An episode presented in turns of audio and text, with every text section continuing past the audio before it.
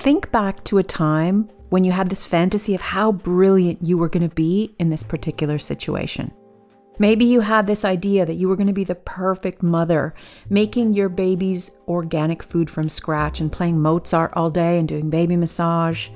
Or maybe you imagined how you would never let them see you sweat as the brand new lawyer in the cutthroat private equity firm. You were going to handle this shiz with flair and razor sharp tailoring. Ha! And then life starts lifing and it gets hard, and you start having really human reactions to things you're tired and you're crotchety. And that ideal that you held up for yourself starts to peel away. Maybe something else happens, like burnout, and then you don't even recognize yourself anymore. So, what do you do with your sky high standards then when you're flapping and doubting your enoughness? Today's guest is author and psychotherapist Anna Mathur. She's featured in the Daily Telegraph, Marie Claire, Stylist, Mother and Baby, and she's been on BBC Radio 4 Women's Hour, amongst other marvelous things. Her most recent book is The Little Book of Calm for Mums. We do touch on parenthood in this episode, but we reach much wider. You'll learn about what a core part of reclaiming our wholeness is self acceptance. It sounds so unsexy, I know. Sorry about that. And I think you're really going to dig Anna's take on this. You will learn about the fish oil burp effect, a new term we coined, and that in itself is frankly worth listening to this episode for. You'll also learn two new tools that'll help you a ton if you struggle with sky high ideals and standards that you set for yourself. If you're new here, welcome, and a hearty hello if you are a regular listener. I'm Dr. Mandy Lehto, executive coach and recovering perfectionist and overachiever. If your life looks shiny and impressive from the outside, but inside you're exhausted, a wee bit cranky, and are just about holding yourself together with oat milk lattes and dry shampoo, welcome, friend, you are in the right place. I drop us into the conversation where Anna and I are discussing a quote that really hits home. Ready? Let's roll. One of my absolute favorite quotes is by Ram Dass, and he says, In most of our human relationships, we spend much of our time reassuring one another that our costumes are on straight. And I think we construct so many costumes in our lives, not even intentionally, but like the costume, for example, of being this career woman. I am a lawyer. I am an investment banker. I am a psychologist. I am this. And our identity kind of forms around this. And underneath that career title might also be some little, I don't know, you'll give me the correct terminology, but there's almost like these characteristics or sub identities. Like, for example, after I finished my doctorate and I went into investment banking, I felt like uh, that was my identity. I am now this shiny, intense, traveling the world, you know, successful investment banker. I've made it. And underneath that, or a little satelliting on that one's like, I'm smart, I'm resilient. I'm tough. I can handle all the testosterone on the trading floor. I am all of these things. And I'm curious if prior to having kids, you had a kind of identity constructed for yourself around your career.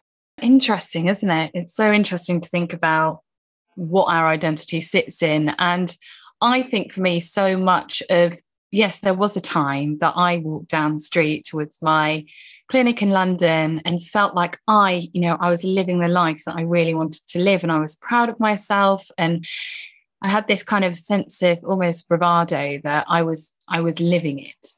And then you know, it's almost like the fantasy. You're kind of stepping into that fantasy, and then the, it starts to kind of fray and crack and blur around the edges as you realize how normal these things become to you you know, and you start you start encountering different challenges and you start realizing that you're not always going to be good at it. And sometimes that challenges that sense of identity as well. And then you, you can either then start to. So I think for me, it was either going to go two ways. I start then to feel like an imposter in my job because I feel like I need to maintain my own my own fantasy of what it was to be a psychotherapist.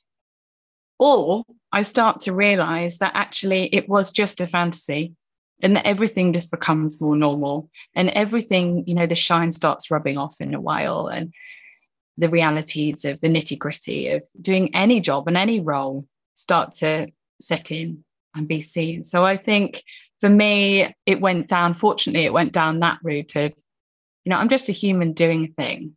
And I'm passionate about it and I'm messy and it's going to be a bit messy too. And I think that approach for me has been one that I've had to go through that journey every time that there has been change or every time that there has been a different kind of hat that I've put on or identity that I have taken on. So motherhood as well is another one of those when I kind of left the hospital with my baby and I was, you know, walking around with a buggy and I was, I'm living, I'm living this life. And then I realized that actually, you know, it's that's not a fantasy either. That's also rough around the edges and blurred and becomes normal and kind of go through this this period of almost loss and acceptance, that loss, that grief that this isn't everything I hoped it would be that this isn't going to give me that sense of, yes, I've made it. I'm a good person. I'm enough that I hoped it might. So, a grief that comes with that, that it was just a fantasy and it was something you hungered for and wanted, but then the acceptance of the reality of it, so that then you can kind of almost embody it a little bit more. Do you, yeah. do you see what I mean? And that's yeah, the same with the books and writing books. And I went through that process with that. And I think it can go either way where we feel like the imposter or we come to that acceptance that we are messy people. Therefore, there is always going to be mess. So that's it, folks. Shortest episode ever. Thank you, Anna, and thank you, listeners. We'll be back in two weeks. Kidding! But I do have to confess, my heart did sink a little when Anna wrapped all of that up so neatly. Like, yes, I had this career identity, fantasy, and very sensibly, I realized that life was messy and that I was messy, so I decided not to feel like an imposter. It sounds like she didn't flap. It sounds like she didn't double down or try to prove herself or push herself to her absolute limits to hold on to this fantasy image of the shiny career woman who is rocking life. In fact, it sounds like she very sensibly and logically and grown uply surrendered and gave herself oodles of self compassion. Righto. Hmm. I restart the conversation where I actually confess to Anna that, wowzers, girlfriend, that is not my experience at all.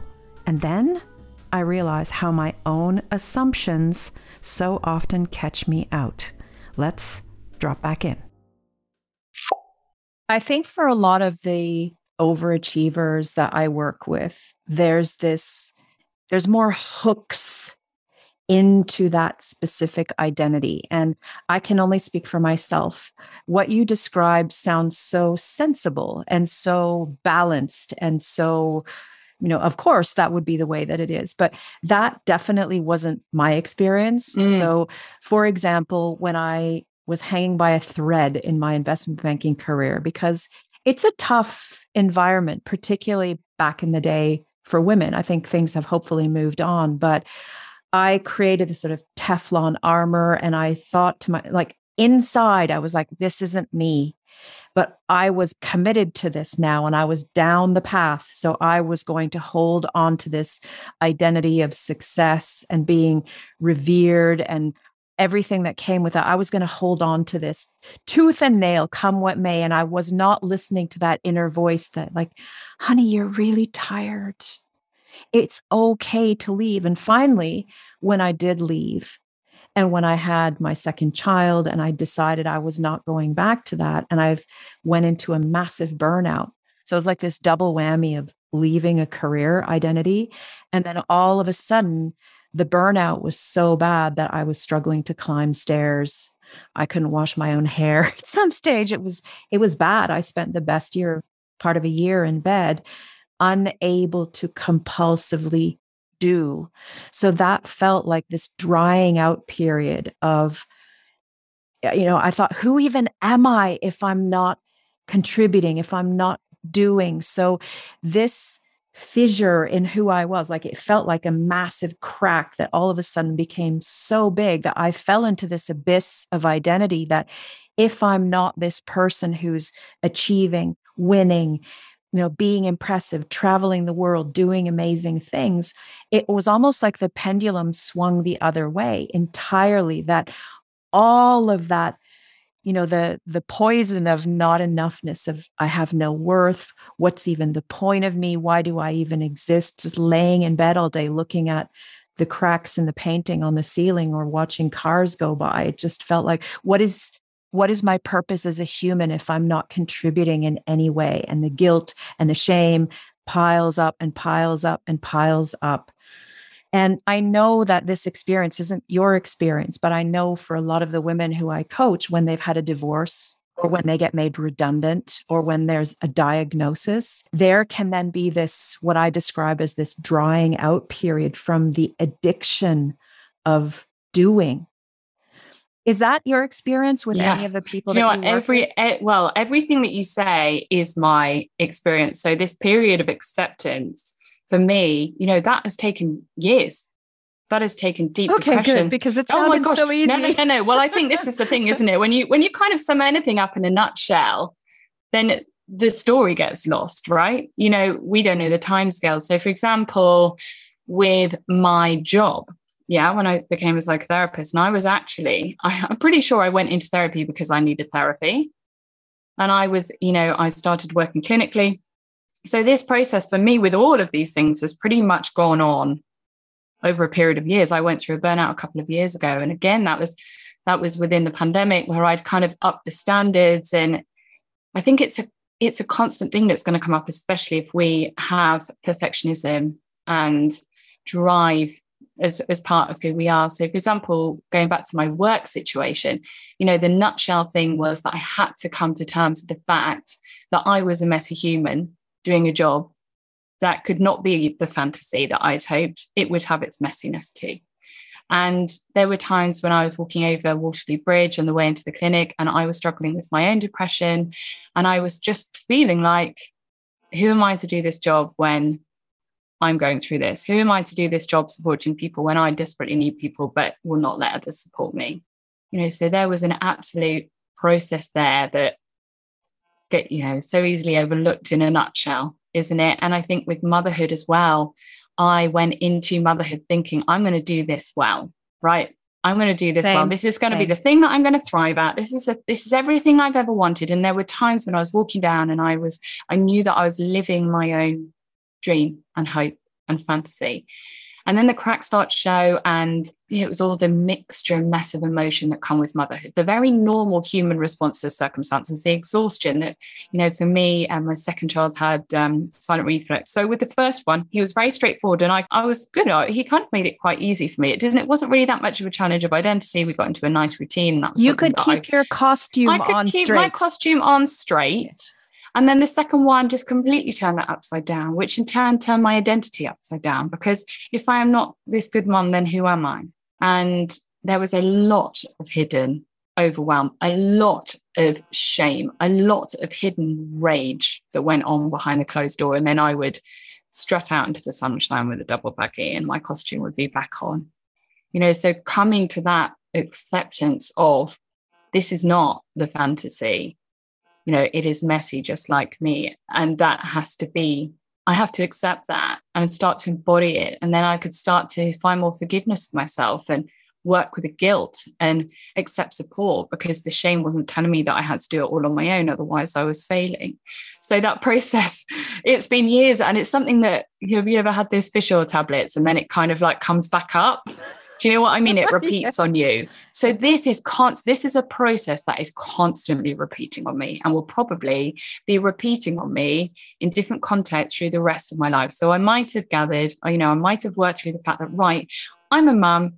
It's not a fantasy. This is real gritty reality, and I'm a real gritty mum. And I've, you know, I've got to let go of that ideal because it's exhausting. I just cannot meet it. And then something will happen, right? Even September, the kids go back to school, and I'm like, I find this bit in me that's like, right, I'm going to do it right this time.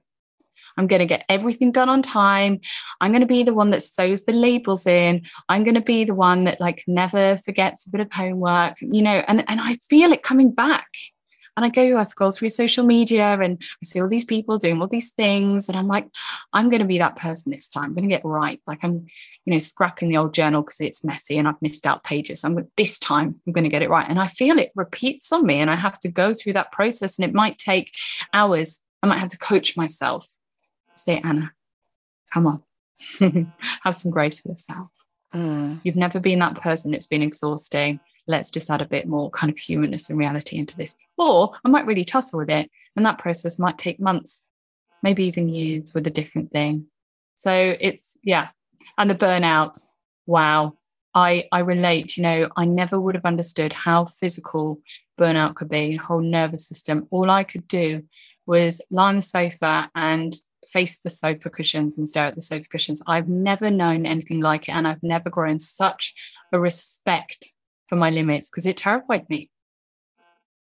You know, yeah. I, I, had three kids at that time. I couldn't yeah. function for them. So now I'm so much more respectful of that gap between the fantasy and the, you know, what's underneath the costume. So forevermore, the fish oil burp effect yeah is now born. It is. I love this. It I love is. this concept because yeah. it's the same. I have been doing this work for more than 15 years and I still have the fish oil burp effect too. It's just yeah. like September comes around. It's like, right now I'm going to be that smug mom that makes the good organic lunches, that, you know, has everything ready and marked and labeled and ready to go.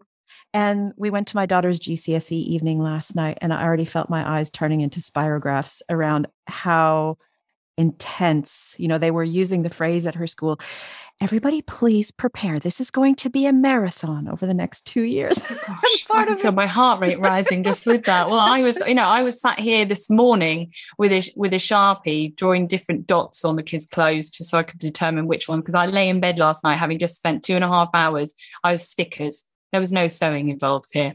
Oh, what stickers I was sticking on things. I sat there for two and a half hours sticking them on. And then in the middle of the night, I was like, but how am I going to know who's whose? Because my boys are really similar sizes. So I was then thinking in the middle of the night, right, I'm going to get colored. I'm just going to draw colored dots on. So when I've done the washing, it's really easy. So have I been prepared? No, I've Amazon primed a pair of shorts because one of my sons has only got one, you know, and and and it's the night before school starts.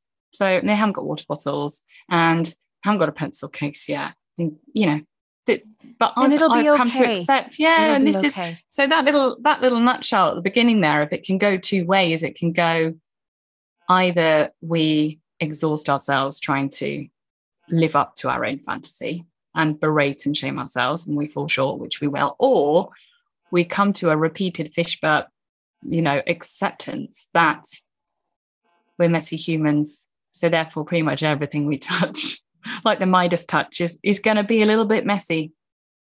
It is. It is. And I think it's particularly difficult for those who are kind of addicted to achievement and proving and I'll show you and all of that unhealed stuff that is lurking beneath the surface that is holding that costume on. And I think again, I can speak for myself. It doesn't feel like I just have one perfectionist overachiever costume. It feels like I have multiple layers of them. So I'm the size of a sumo wrestler, like layers upon layers upon layers. So just when I take one off, it's like, yeah, but you're failing at that. Or this part of your life is a total dumpster fire. And I think learning to be in the acceptance of the mess. What I want to share with listeners here is that it's not a one and done. It's not buy this book, go to that retreat, do this course. This is the work. And I reckon as long as I will have a heartbeat, I will be in the fish oil burp work. Yeah. And it's same. okay. It's okay. And I think I want to normalize that here mm. because it's that gentleness, isn't it? Like also, growing this idea that we need to go from this place of like, okay, the fantasy no longer exists. I get that. So I'm going to try to keep my costume on as straight as possible. I get that it's a little askew, but like a fedora, maybe it's okay and even a little stylish if it's slightly askew. I can live with that. But then there's the relentless self flagellation that still continues to exist underneath. And it's never yet been natural for me anyway to offer myself compassion or tenderness because that would mean that I would need to accept those vulnerabilities and give myself permission that they even have space to exist in my being, in my identity, because they're just not part of the fantasy. Yeah. So, how does one do this? Like, I'm not asking for a 10 step plan, but if you happen to have one, that mm, would be. mm. Yeah, that would be great, wouldn't it? It would be great. Was doing those 10 steps forever and we'll always be at different points and different areas. to give those, yeah. those parts of ourselves that don't fit the costume or yeah. the fantasy? How do we learn how to give them space? Yeah. How do we learn how to at least treat them with some dignity, like you're allowed to be here? How do we do that? Yeah, I think, you know, the inner child Hmm. you know that's one of the things that's coming up as you as you speak is that there is a little us inside that at each of those points you know it's like no i've got to do it right. I'm scared. I'm scared of what people think or i don't want to let anyone down. And it's you know sometimes it is externalizing that as a conversation and thinking how would i speak to my child? You know how would i respond to someone that i cared about who was voicing these fears and concerns just trying to go through that that process with yourself each time you notice at least. And as we find compassion as we create space for the child and the children inside of us because sometimes you know there are different ones aren't they? We identify yeah. different parts in their life of oh that part of me was i remember you know we might we might record a time in childhood where that was that fear was really really pertinent. And it's you know there's there's different theories that when traumatic or kind of really pertinent things happen, we kind of get stuck at that point unless it's addressed with, unless we can find kind of, you know, therapeutic compassion and, and acceptance for that. So sometimes it is literally recognizing asking ourselves, what is that little bit in me? And I identify it as you know in the morning when it's really early and the kids are up or you know that you've got to get up for work. And there's that part of you that's like, no, I don't want to. I'll turn over and stay in bed and want to watch daytime TV and eat snacks. And then there's that other part of me that goes, right, come on, Monday. We've got stuff to do. Up we get, get in the shower. And it's this constant interplay between that that part of us that is that child, is that vulnerable, you know, little person, is that kind of stubborn, no, this is what I want to do, kind of stomping feet. And I think the more we start to have a kind of dialogue with that part of us and less of the for goodness sake shut up. You know don't be so ridiculous. That that frustration that can pop out. Then the more we start to make make space to integrate that as part of who we are so it's less of an argument all the time. And i think the other thing i really like is the thought of the first thought second thought. So the first thought might be, oh my gosh, I've completely scuppered that, completely failed that. You, you know, you muppet. How could you have done that again? And that, you know, that self, that self kind of criticism. That's the first thought. That's the bit that's wired, right? And then the second one, it's more conscious. It's us coming up against that with some kind, compassionate grounding words. It might be like, oh well, you know these things happen what's going on what what pattern is repeating here how might we how might we address this so it's that more kind of rational kind maternal if you want to use that kind of archetype approach. But the important thing is is that we are bringing in that sec- that second voice. Because if that first one is wired in us that one is the one that will kind of reign and be the loudest. And it's tiring. It's absolutely exhausting.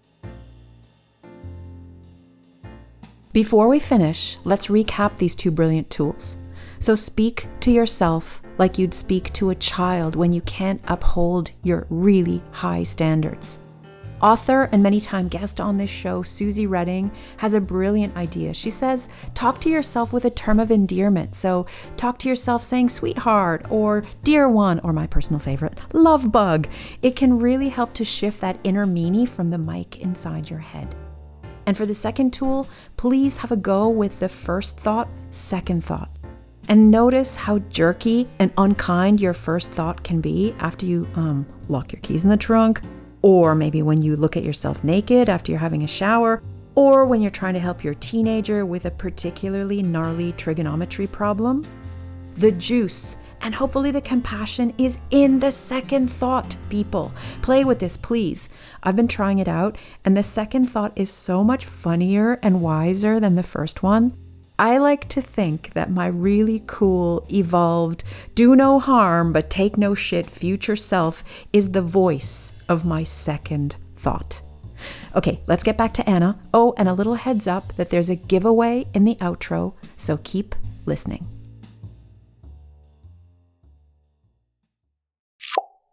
What's your take on getting to you know a lot of the a lot of the people who talk about i am enough and they put those little mantras on sticky notes and kiss themselves in the mirror none of that stuff ever really appealed to me though i have to confess i did try those things but it never really worked because on some level there are those little parts in me that never believed as a child that it was acceptable for me just to be loved and revered and worthy just because I existed, just because of my essence that that always needed to be embellished with achieving. Now the grown up, educated, logical me who gets all of this stuff in principle, when I've looked at this I am enough movement that exists, it's like just love yourself. That's like that's the if logical only, if only it were that simple, right? If but, only it were that simple this idea too yeah. like that feels almost like a step too far because that would mean i would have to love all those air quotes squinchy you know non-achiever like you know the thought that i could simply be acceptable bends my brain just as the essence of me without overgiving or you know doing something or making casseroles or you know being the best friend or whatever it is like it that is still mind boggling to me and i'm learning that there's a middle ground between self-loathing or even self-hatred and i want to mention this book i don't know if you've seen this brand new book from the school of life i love the school of life self, on self-hatred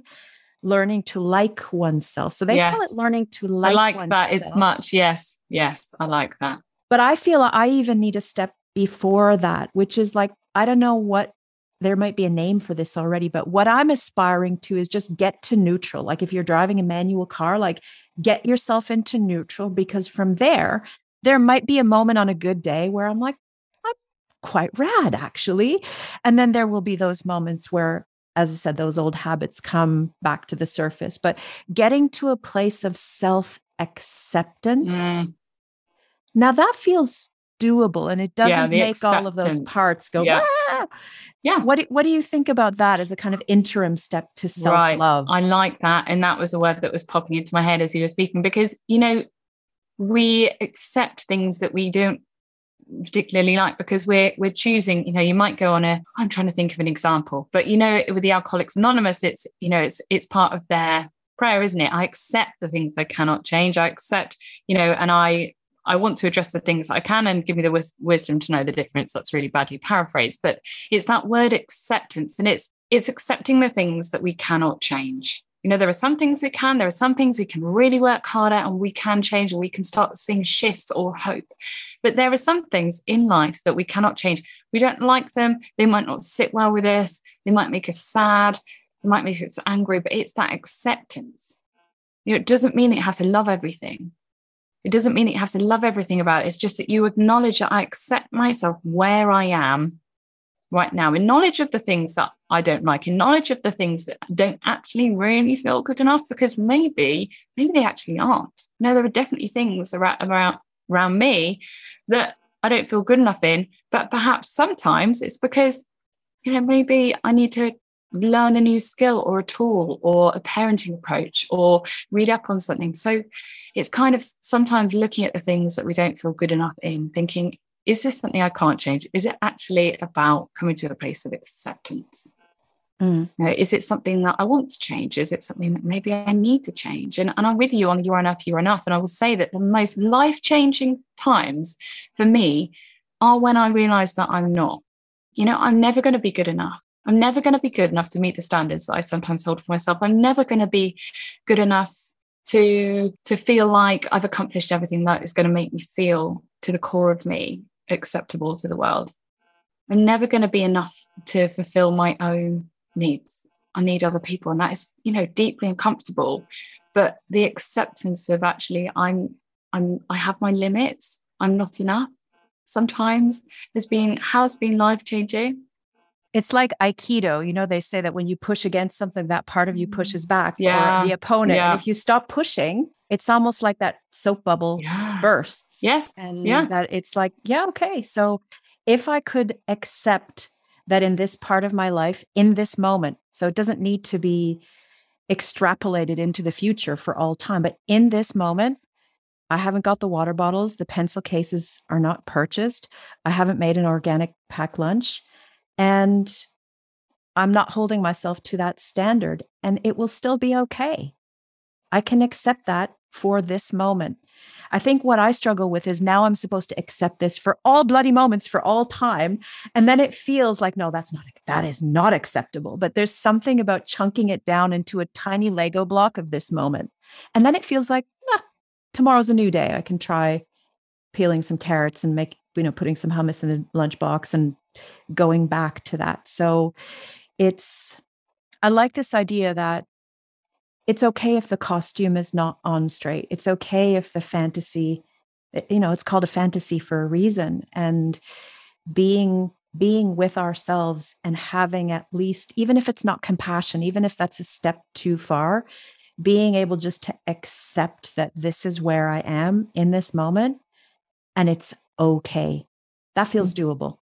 Yeah, and acceptance doesn't necessarily mean, you know, people might say, well, that so I've just got to put up with this then. So if I accept it, I never should should never want to be more, should never want to change things. But actually, you know, the more we accept our limits, the less stuck we get. So for example, if I just accepted that I had perhaps perhaps there was a whole area of learning in my career that I really needed to learn. But if I was just saying, you know what, I'm just going to accept where I am, I'm going to accept it, then I wouldn't you know, I'm going to stop striving. I'm going to stop striving for growth. I'm going to stop. But then I'm I buckling then I, up over well, here. I know. But then I would never, I would never be driven to equip myself in something that I needed. You know, so I think it's accepting where we are on our journey and knowing that it's okay to want more for ourselves. But is that realistic? Like, where are we? Where are we aiming for?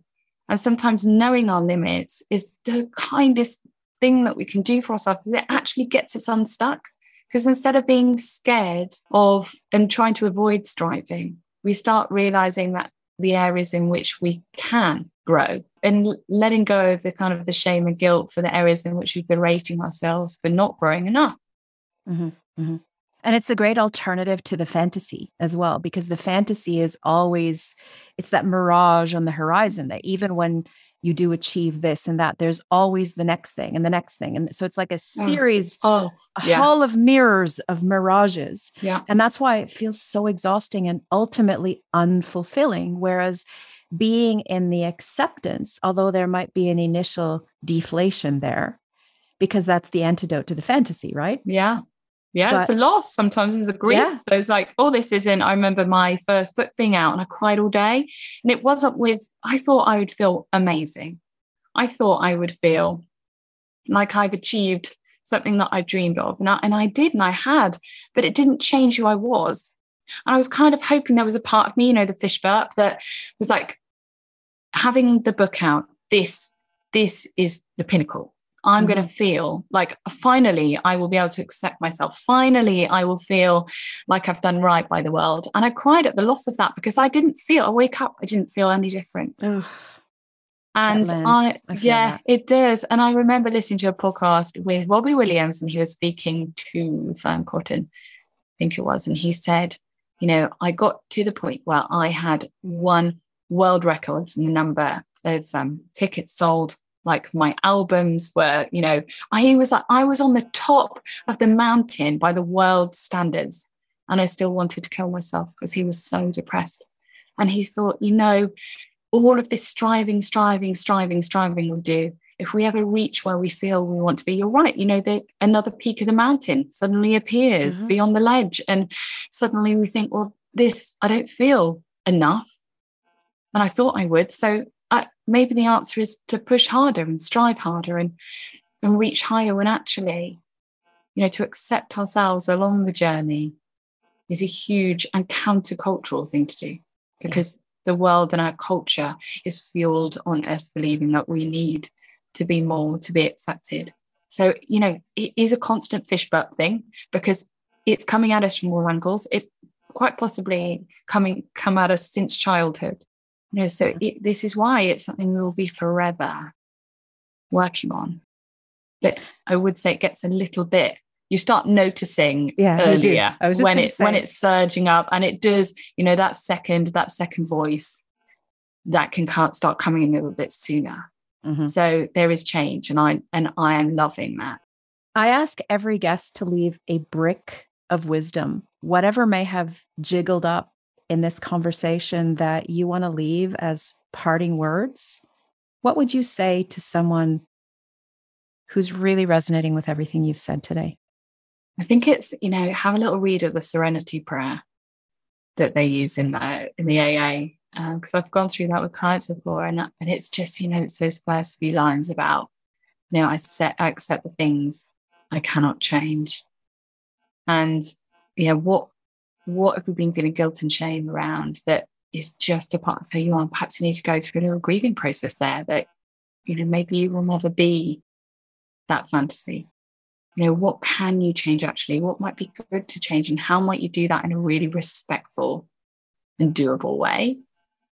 And might need to talk to someone to to help you work out the difference between those two things. Yeah. Because sometimes other people have insight. How brilliant is Anna? Find her on Instagram at Anna Mathur, That's A N N A M A T H U R. She also has a beautiful new book called The Little Book of Calm for Mums. Here's what it's about. So, The Little Book of Calm for New Mums is basically a book of pep talks. Is the those kind of kind, comforting words from a friend or someone who knows you when you need them most. So you go through, you read what there's a list of emotions. You pick one, you choose one. It might be boredom, loneliness, resentment, and then you flick to a page, and there you get some words, kind of grounding words to help bring some clarity into that emotion, and most importantly, to bring some compassion into it. And now it's giveaway time. The first five people to write an Apple Podcast review and send me a pic of it at hello at mandylehto.com. That's hello at M A N D Y L E H T O.com will get a free copy of Anna's new book posted to them. These will go super fast, so get your Apple Podcast reviews on for Enough, the podcast. All these details and show transcript will also be in the show notes. Thank you in advance for sharing this episode. The world needs more of Anna's wisdom. And as ever, thank you so much for listening. Let's do this all again in two weeks.